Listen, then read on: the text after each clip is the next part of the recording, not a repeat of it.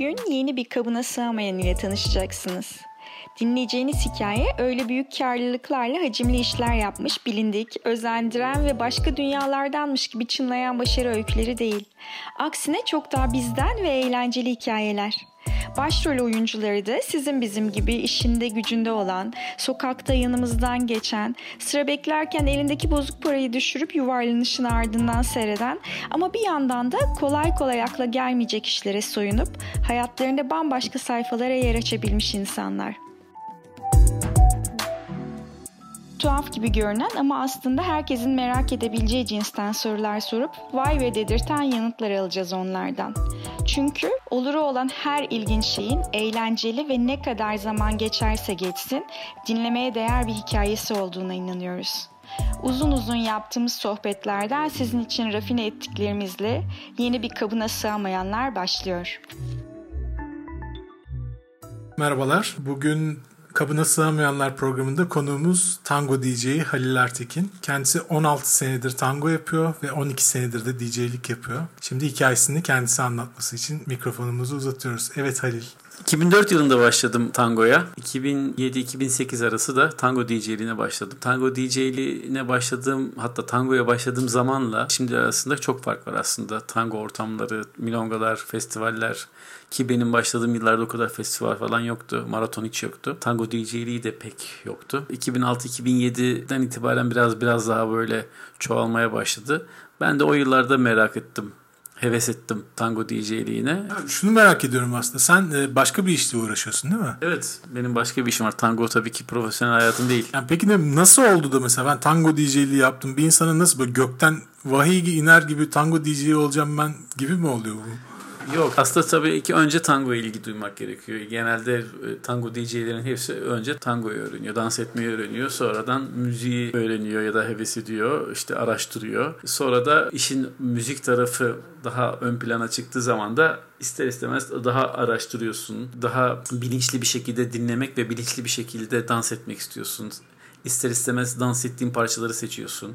Sonra da işte tango DJ'liği içinde tabii çok dinlemek, çok dinliyorsun daha doğrusu. Çok dinleyince de ister istemez bir şekilde tango DJ'i olmak istiyorsun. Tango müziğini önemseyip çok derinine bir şekilde araştırıp kim çalmış, hangi yılda çalmış, kim söylemiş, kimlerle beraber ortak iş yapmış bunları araştırınca ister istemez bir şekilde kendini bunun içinde buluyorsun. Peki yani mesela 12 yıl öncesine gidersek yani o zamanki ortam nasıldı? Şimdi nasıl? Nasıl bir evrim geçirdi? Sen nasıl bir evrim geçirdin? O yıllarda o kadar tango DJ'i çok yoktu. 4-5 tane isim söyleyebilirim. Bunlar benim şu anda da çok iyi arkadaşlarım olan Aykut, Aykut Dokur, Ömer Bayraktar, yurt dışında Amerika'da yaşayan Manuk Çolakyan, Serdar Hoca vardı, Serdar Sungar. Birkaç kişi daha vardı. Cenker vardı. Onların haricinde milongalarda e, müzik yapıldığı zaman çok böyle tandalar, kortinalara falan dikkat edilmezdi benim başladığım yıllarda işte Minongo'yu düzenleyen organizatörün e, hazırlamış olduğu bir liste bilgisayardan açılır. Rastgele çalar. Bazen işte 7-8 parça üst üste çalar. Arada tango çalar. Arada 2 tane Minonga. Arada işte tekrar bir 7-8 tane tango. Sonra tekrardan 3-4 tane vals. Böyle karışık çalınan listeler olurdu. Arada tabii kortina falan yoktu. Tabii bahsettiğim isimlerin dışında organizatörlerin yani DJ olmayan bir milonganın şekli e, bu şekilde akardı. Şimdi biraz teknik terimler kullandım mesela Cortina'dır, Tanda'dır, Tango, Milonga, evet. Vals bunlardan biraz bahseder misin? Şöyle e, normalde bu işin tabii tam kural dememek kaydıyla şöyle biliniyor. Tango tandası 4 parçadan oluşur. Milonga tandası 3 parçadan, Vals tandası da 3 parçadan oluşur. Sırasıyla 2 tango tandası çalınır. Sonra bir tanda vals çalar. Sonra tekrardan 2 tango tandası çalar. Sonra tekrardan bir tanda da milonga tandası çalınır. Her tanda arasında da cortina çalınır. Cortina'nın anlamı perde. İspanyolca'da perde. Yani bir şekilde bir tanda biter. ikinci tandaya başlamadan önce dansçılar dansa ara verirler. Yani daha doğrusu danslarını bitirirler. E, pist boşalır. Kortinaların süresi de yaklaşık 30 saniye ile 50 saniye arası değişir. Bir şekilde kortina tango olmayan parçalardır bu arada. Tandaları arasında kortinaların çalınmasının sebebi dörtlü bir e, tanda bittiğinde dansçılar dansını bitirir. Sonra kortina ile ara verilir. 30 saniye ile 50 saniye arası diyelim ortalama. Ara verdikten sonra dansçılar tekrardan ikinci ondan sonraki tandayı başka partnerlerle dans etmek üzere kendilerini bir sonraki tandıya hazırlarlar. Sen bu zamana kadar mesela en çok kaç kişiyi dans ettirdin? Ee, bir anda mı ya? Bir en çok Tek sefer. tek seferde. Ha, çaldığım en kalabalık milonga festival milongası. Tango to İstanbul'un düzenlediği festivalinde Çırağan'da oldu. Yaklaşık 2000 kişi vardı gecede. Ortalama işte o civarda evet, 2000 kişi vardı. En kalabalık milonga oydu benim çaldığım. Nasıl bir his yani? Çalıyorsun ve orada 2000 kişi var ve binlerce insan dans ediyor. Nasıl hissediyorsun DJ olarak? Şöyle evet 2000 kişi bir de aynı zamanda bu 2000 kişi yaklaşık 100'ün üzerinde farklı ülkeden gelen kişiler. O gece iki de orkestra vardı. Color Tango ve Sexteto Milongero. Hem ayrı ayrı hem de beraber performans yaptılar ara ara. Çok uzun bir geceydi. Onda başlayıp sabah 6'da falan bitti böyle. Gerçekten efsane bir geceydi. Çok güzel bir his. Senin seçtiğin tandalarla dünyanın dört bir tarafından gelen insanlar dans ediyor. Önemli de bir iş sonuçta o insanların dünyanın dört bir tarafından gelen insanlar bunun için geliyorlar. Dans etmek için geliyorlar. Ve senin seçtiğin parçalarla dans ediyorlar. Onun için o insanların büyük bir çoğunluğunun mutlu olması gerekiyor. Ve doğru tandalar, doğru zamanda doğru tandalar, hatta doğru kortinalar. İşte şey çok önemli. Doğru tandadan ziyade doğru zamanda doğru tandaların çalınması çok önemli. Doğru zamanda doğru tanda derken e, şunu merak ediyorum. Mesela senin hazırladığın böyle tandalar var. Onlardan bazılarını mı seçiyorsun yoksa o anda mı e, karar veriyorsun? Genelde tandaları önceden oluşturuyorum. Önceden oluşturduğum tandaları çalıyorum. Ama bazen yani orada çok tanda oluşturmayı çok yeğlemiyorum. Çok tercih etmiyorum. Çünkü hazırlamış olduğum tandayı öncesinde defalarca dinlemen lazım. Hatta dans ediyormuşçasına kafanda böyle dinlemen e, çok güzel parçalar olabilir bunlar ama birbirleriyle uyumlu olmayabilir. Yani doğru tanda derken onu kastediyorum. Yani birbirleriyle uyumlu olması gerekiyor ki bir bütün olması gerekiyor. Yani bir sıralaması tabii ki var herkese göre ama o tanda içerisinde geçişlerin böyle çok güzel olması gerekiyor. Dans eden kişileri iyi hissettirmesi gerekiyor o geçişler.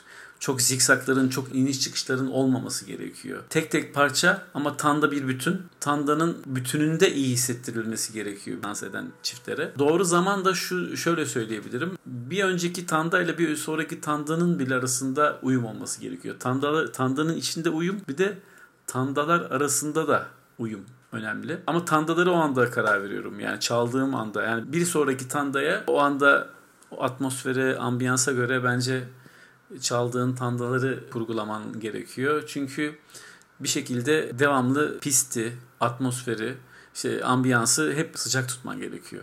Liste yaparsan bunu çok e, bence beceremezsin, yapamazsın. Peki başına öyle bir şey geldi mi senin atmosferin böyle bir anda soğumaya başladığı? Öyle bir anda nasıl hemen aksiyon alıyorsun?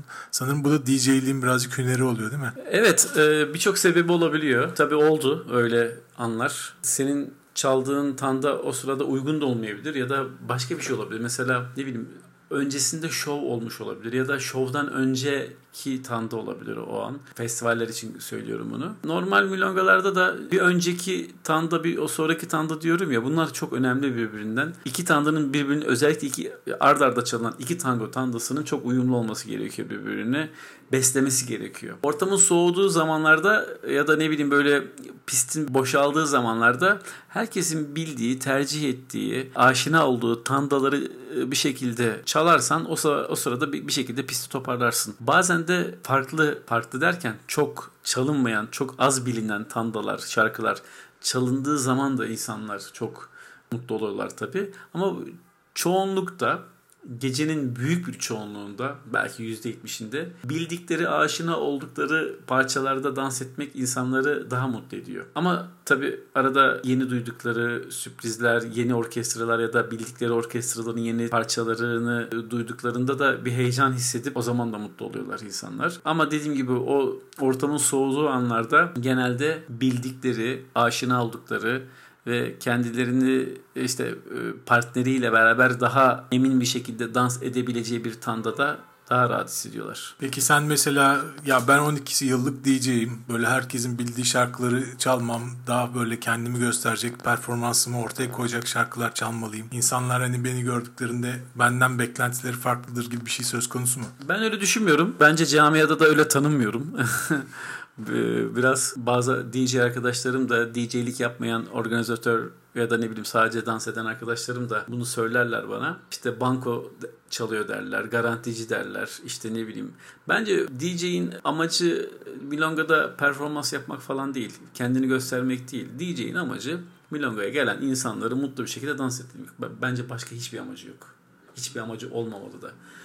Ama bu arada da tabii hep bilindik parçalar değil, bir şeyler de ortaya da çıkartmalı. Yani yeni yeni tandalar, yeni işte herkesin fark etmediği tandaları, şarkıları, orkestraları ortaya çıkartıp o insanlara da sunmalı. E bunu da DJ yapacak. Başka kim yapacak ki zaten yani.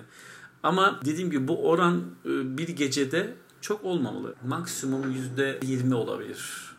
Yani yeni orkestra, yeni bilinmedik parçalar maksimum bu kadar olabilir. Genelde büyük bir çoğunlukta insanların hep aynı orkestralar, hep aynı parçalardan bahsetmiyorum. Birçok orkestranın bildiğimiz çok sağlam orkestraların birçok şarkıları var. Ya bunların içerisinden de çok çok değişik şeyler çalınabilir. İlla yeni orkestra, bilinmedik orkestra böyle çok tercih edilen orkestraları kastetmiyorum. D'Arienzo'nun bile, e, Troilo'nun bile, Pugliesi'nin bile, işte Disali'nin bile çok bilinmeyen bir sürü yeni yeni şarkılarını hala keşfediyoruz. Hala öğreniyoruz. Diyelim ki benim bir tango arşivim var. İşte valstir, milongadır hepsi var. Öyle hazırladım. Çıkmıyor. Ben de DJ olabilir miyim?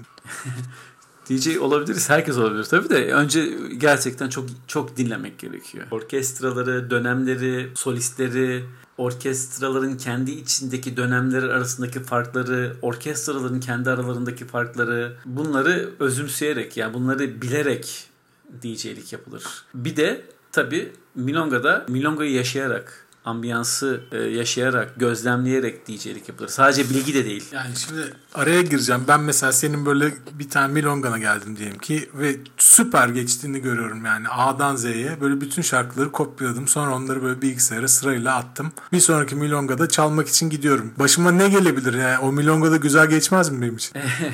Şöyle tandaların hepsi doğru olabilir. Neye göre doğru olabilir ama işte tandanın içindeki şarkıları düşünürsek şöyle diyebiliriz. Evet doğru tanda evet şarkılar da doğru olabilir. Ama doğru zamanda çalınıyor mu? Bu bir. İkincisi bir önceki tandayla bir sonraki tanda uyumlu mu? Yani tamam o anda uyumlu ama senin çaldığın gecede uyumlu mu bu? O önemli. Şöyle düşün. Bazen o kadar güzel gelir ki bir şarkı sana dinlediğin zaman herhangi bir radyoda duyduğun zaman ya da ne bileyim herhangi bir yerde evde iş yerinde ama aynı şarkıyı belli bir süre sonra başka bir yerde duy o kadar güzel gelmeyebilir sana. Yani o kadar ilgini çekmeyebilir. Bunun gibi bir şey bence bu. Tandaları seçerken insan işte o sırada nasıl dans ediliyor, pist nasıl, ortam nasıl, kimler var, dans seviyesi nasıl, çeşitlilik nasıl, festival bir maraton mu, normal milonga mı, hangi ülkedesin, hangi şehirdesin?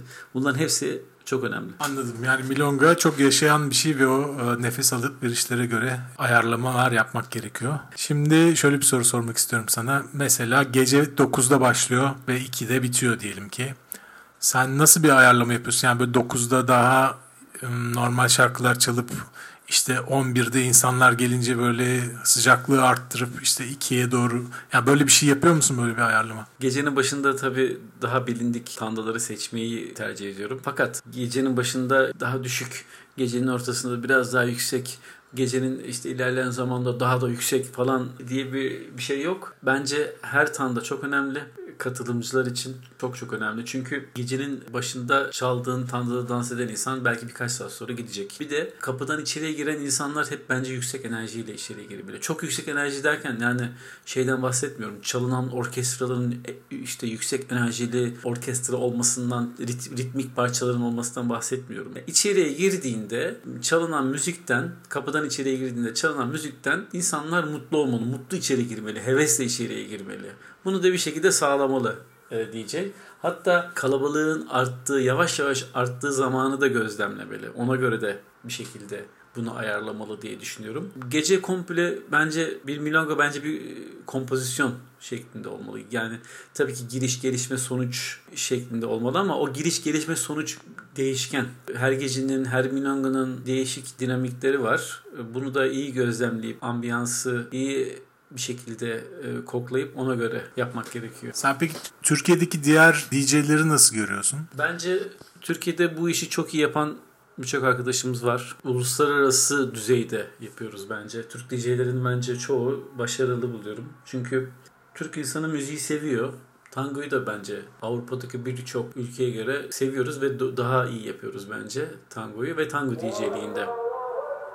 Bir sorum da şu. Milonga seçiyor musun? Yani sana gelen teklifleri değerlendirirken Bunu istemiyorum, bunu istiyorum diye. Milonga çok seçmemeye çalışıyorum. Sadece şöyle olabilir yani sonuçta hmm, tango ve tango hayatının haricinde tabii ki iş hayatımız ve özel hayatımız da var bazen programlar uymayabiliyor. Ondan dolayı işte reddettiğimiz olabiliyor ya da programlar çakışabiliyor ya da birbirine çok yakın programlar olabiliyor. Ama mümkün olduğunca her milongada çalmak istiyorum. Bazen katılımcı sayısının az olduğu milongalar oluyor. Ama organizatörler genelde bütün organizatörleri tanıyorum. İstanbul içi de dahil, işte şehir dışındakiler de dahil işte Türkiye için konuşuyorum. Bir şekilde milongalara DJ olarak da katılımcı olarak da destek olmak hoşuma gidiyor. Ama daha çok e, severek daha çok işte popüler milongalarda çalmak bir şekilde katılımcı sayısının yüksek olduğu popüler milongalarda çalmak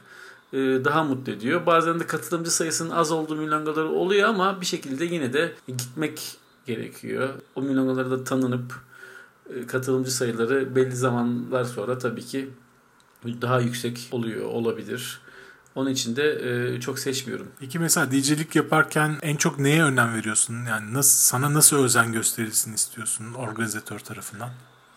En önemli şey bence DJ'lik yaptığım masanın, sandalyenin temiz, düzgün, işte üzerinde başka bir şey olmaması, müzik sisteminin hazır olması, sorunsuz olması.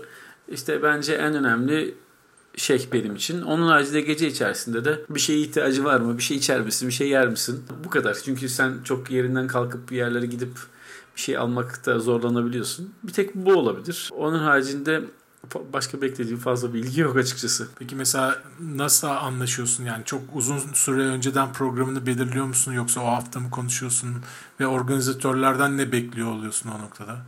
Genelde çok daha önceden hatta bazı milongalarda 2-3 ay öncesinden bazı milongalarda 1 ay öncesinden minimum 3 hafta 4 hafta öncesinden programlanıyor. Çünkü milonga sayısı çok arttı. DJ sayısı da tabii arttı. Ona göre de milonga sahipleri de kendilerince haklı olarak bir şekilde aylık, 2 aylık, 3 aylık hatta program yapıp DJ'leri belirliyorlar bir şekilde onlar belirleyince, onlar o programı yapınca DJ'ler de otomatikman kendi programlarını yapmaya e, başladılar. Minimum bir ay, bir ay öncesinden programlar belli oluyor. Senin yurt dışında da DJ'lik yaptığını biliyorum. Yaptın, yapıyorsun. Orada durum nasıl? Yani yurt dışında bir ülkeden ülkeye değişiyor. Ee, İtalya'da yaptım birkaç defa. İtalya'da bayağı yoğun bir şekilde tango yapılıyor. Tango seviyesi bayağı yüksek. İtalyan DJ'lerin seviyesi de, e, bilgisi de bayağı iyi ve yüksek. Yunanistan'da yaptım birkaç defa. Orada da bence tango seviyesi iyi durumda. Tango DJ'liği de iyi durumda. Onun haricinde Kuzey Avrupa ülkelerinde Danimarka'da yaptım. Orada da katılımcılar biraz daha tabii bu ülkelere göre biraz daha az ama e, daha ilgililer, daha sıcaklar. Tabii daha kalabalık olan yerler işte onlar sadece kendi danslarına bakıyorlar. E, çok gelen gidenle çok işte ilgili değiller ama işte tabii yine bir iletişim bazılarıyla bir iletişim mutlaka oluyor. Sana nasıl ulaşıyorlar peki? Yani Danimarka'dan bir festivale mi gidiyorsun? Yani nasıl çağırıyorlar seni? Danimarka'dakini e, festivali düzenleyen arkadaşımdı. o, o tanıdığı için zaten beni davet etmişti Berna ve Tuğba. Onun haricinde bir milongada ya İstanbul'a zaten tango için gelen çok insan var yurt dışından. Kore'den, Japonya'dan bile insanlar İstanbul'a bazen festival olmasa bile e, normal milongalara katılmak için insanlar geliyor. Yani İstanbul'a e, yabancı dansçı çok geliyor. Bir şekilde organizatörler de geliyor. Festivallerin ve maratonların haricinde de bir şekilde normal milongalarda seni dinleyip, seni beğenip davet edebiliyor. İstanbul'daki birçok festivalde yıllarca çok çaldım oradaki e, performanstan dolayı beğenip tanıyıp davet ettiği de oluyor. Tavsiye üzerine de oluyor. Facebook'tan bir şekilde hiç dinlemese bile birileri bir şekilde tavsiye edip de olabiliyor. Bir de şunu merak ediyorum. Sen şimdi bir yapı şirketinde yöneticisin aslında. Yani hayatını oradan kazanıyorsun. Yani diyelim ki bir cuma akşamı akşam Çırağan'da 2000 kişiyi dans ettireceksin yani. İşten çıkarken beyler hadi görüşürüz diye mi çıkıyorsun? Yani hayatının diğer kısmıyla ilgili nasıl bir etkisi oluyor senin DJ'liğinin? Evet yani o, tamamen iki farklı ortam. Hiç birbirini birbirine yani birini birine karıştırmıyorum aslında. Evet yani işte orada çok farklı bir kimlikteyken diğer tarafta çok farklı bir kimliktesin. İkisini hiç karıştırdığımı hatırlamıyorum. O tamamen tam profesyonel hayat. Sonuçta asıl yaptığım iş o. Fakat şeyde de tango DJ'li yaptığında da aslında aynı profesyonellikte bakıp yapıyorsun o işi de. Yine tabii ki bizim için yarı profesyonel diyebiliriz. Şeyi hiç unutmuyorum. Bir yerde bir festivalde çalmıştım. Sabah dörtte bitmişti.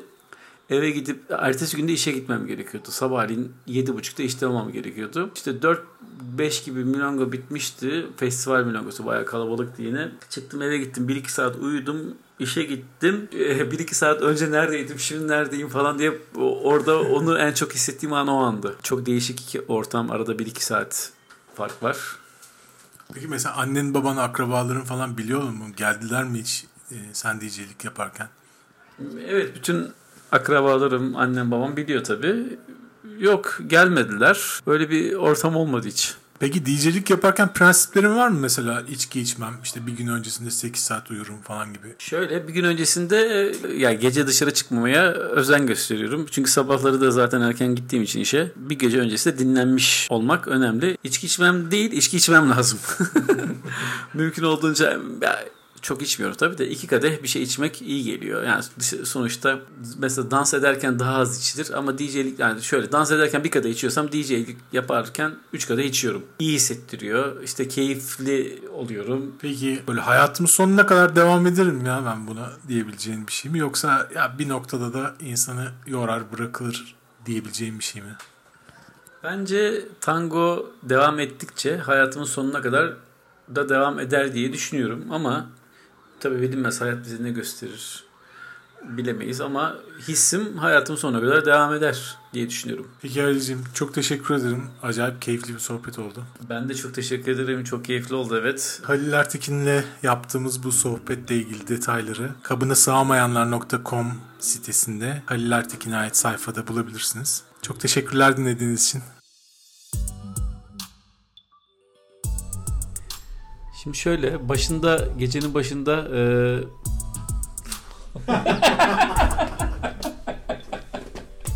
Kamera arkası olur mu?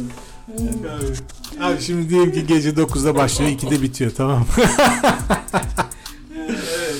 Sen mesela böyle bir ayarlama yapıyor musun abi? 9'da yani daha böyle dandik şarkıları çalarım. 10'da böyle süper şarkıları çalarım. İşte 2'de dandik şarkı çalarım diye bir şey yok tabi de. Gecenin başında tabii daha bilindik e,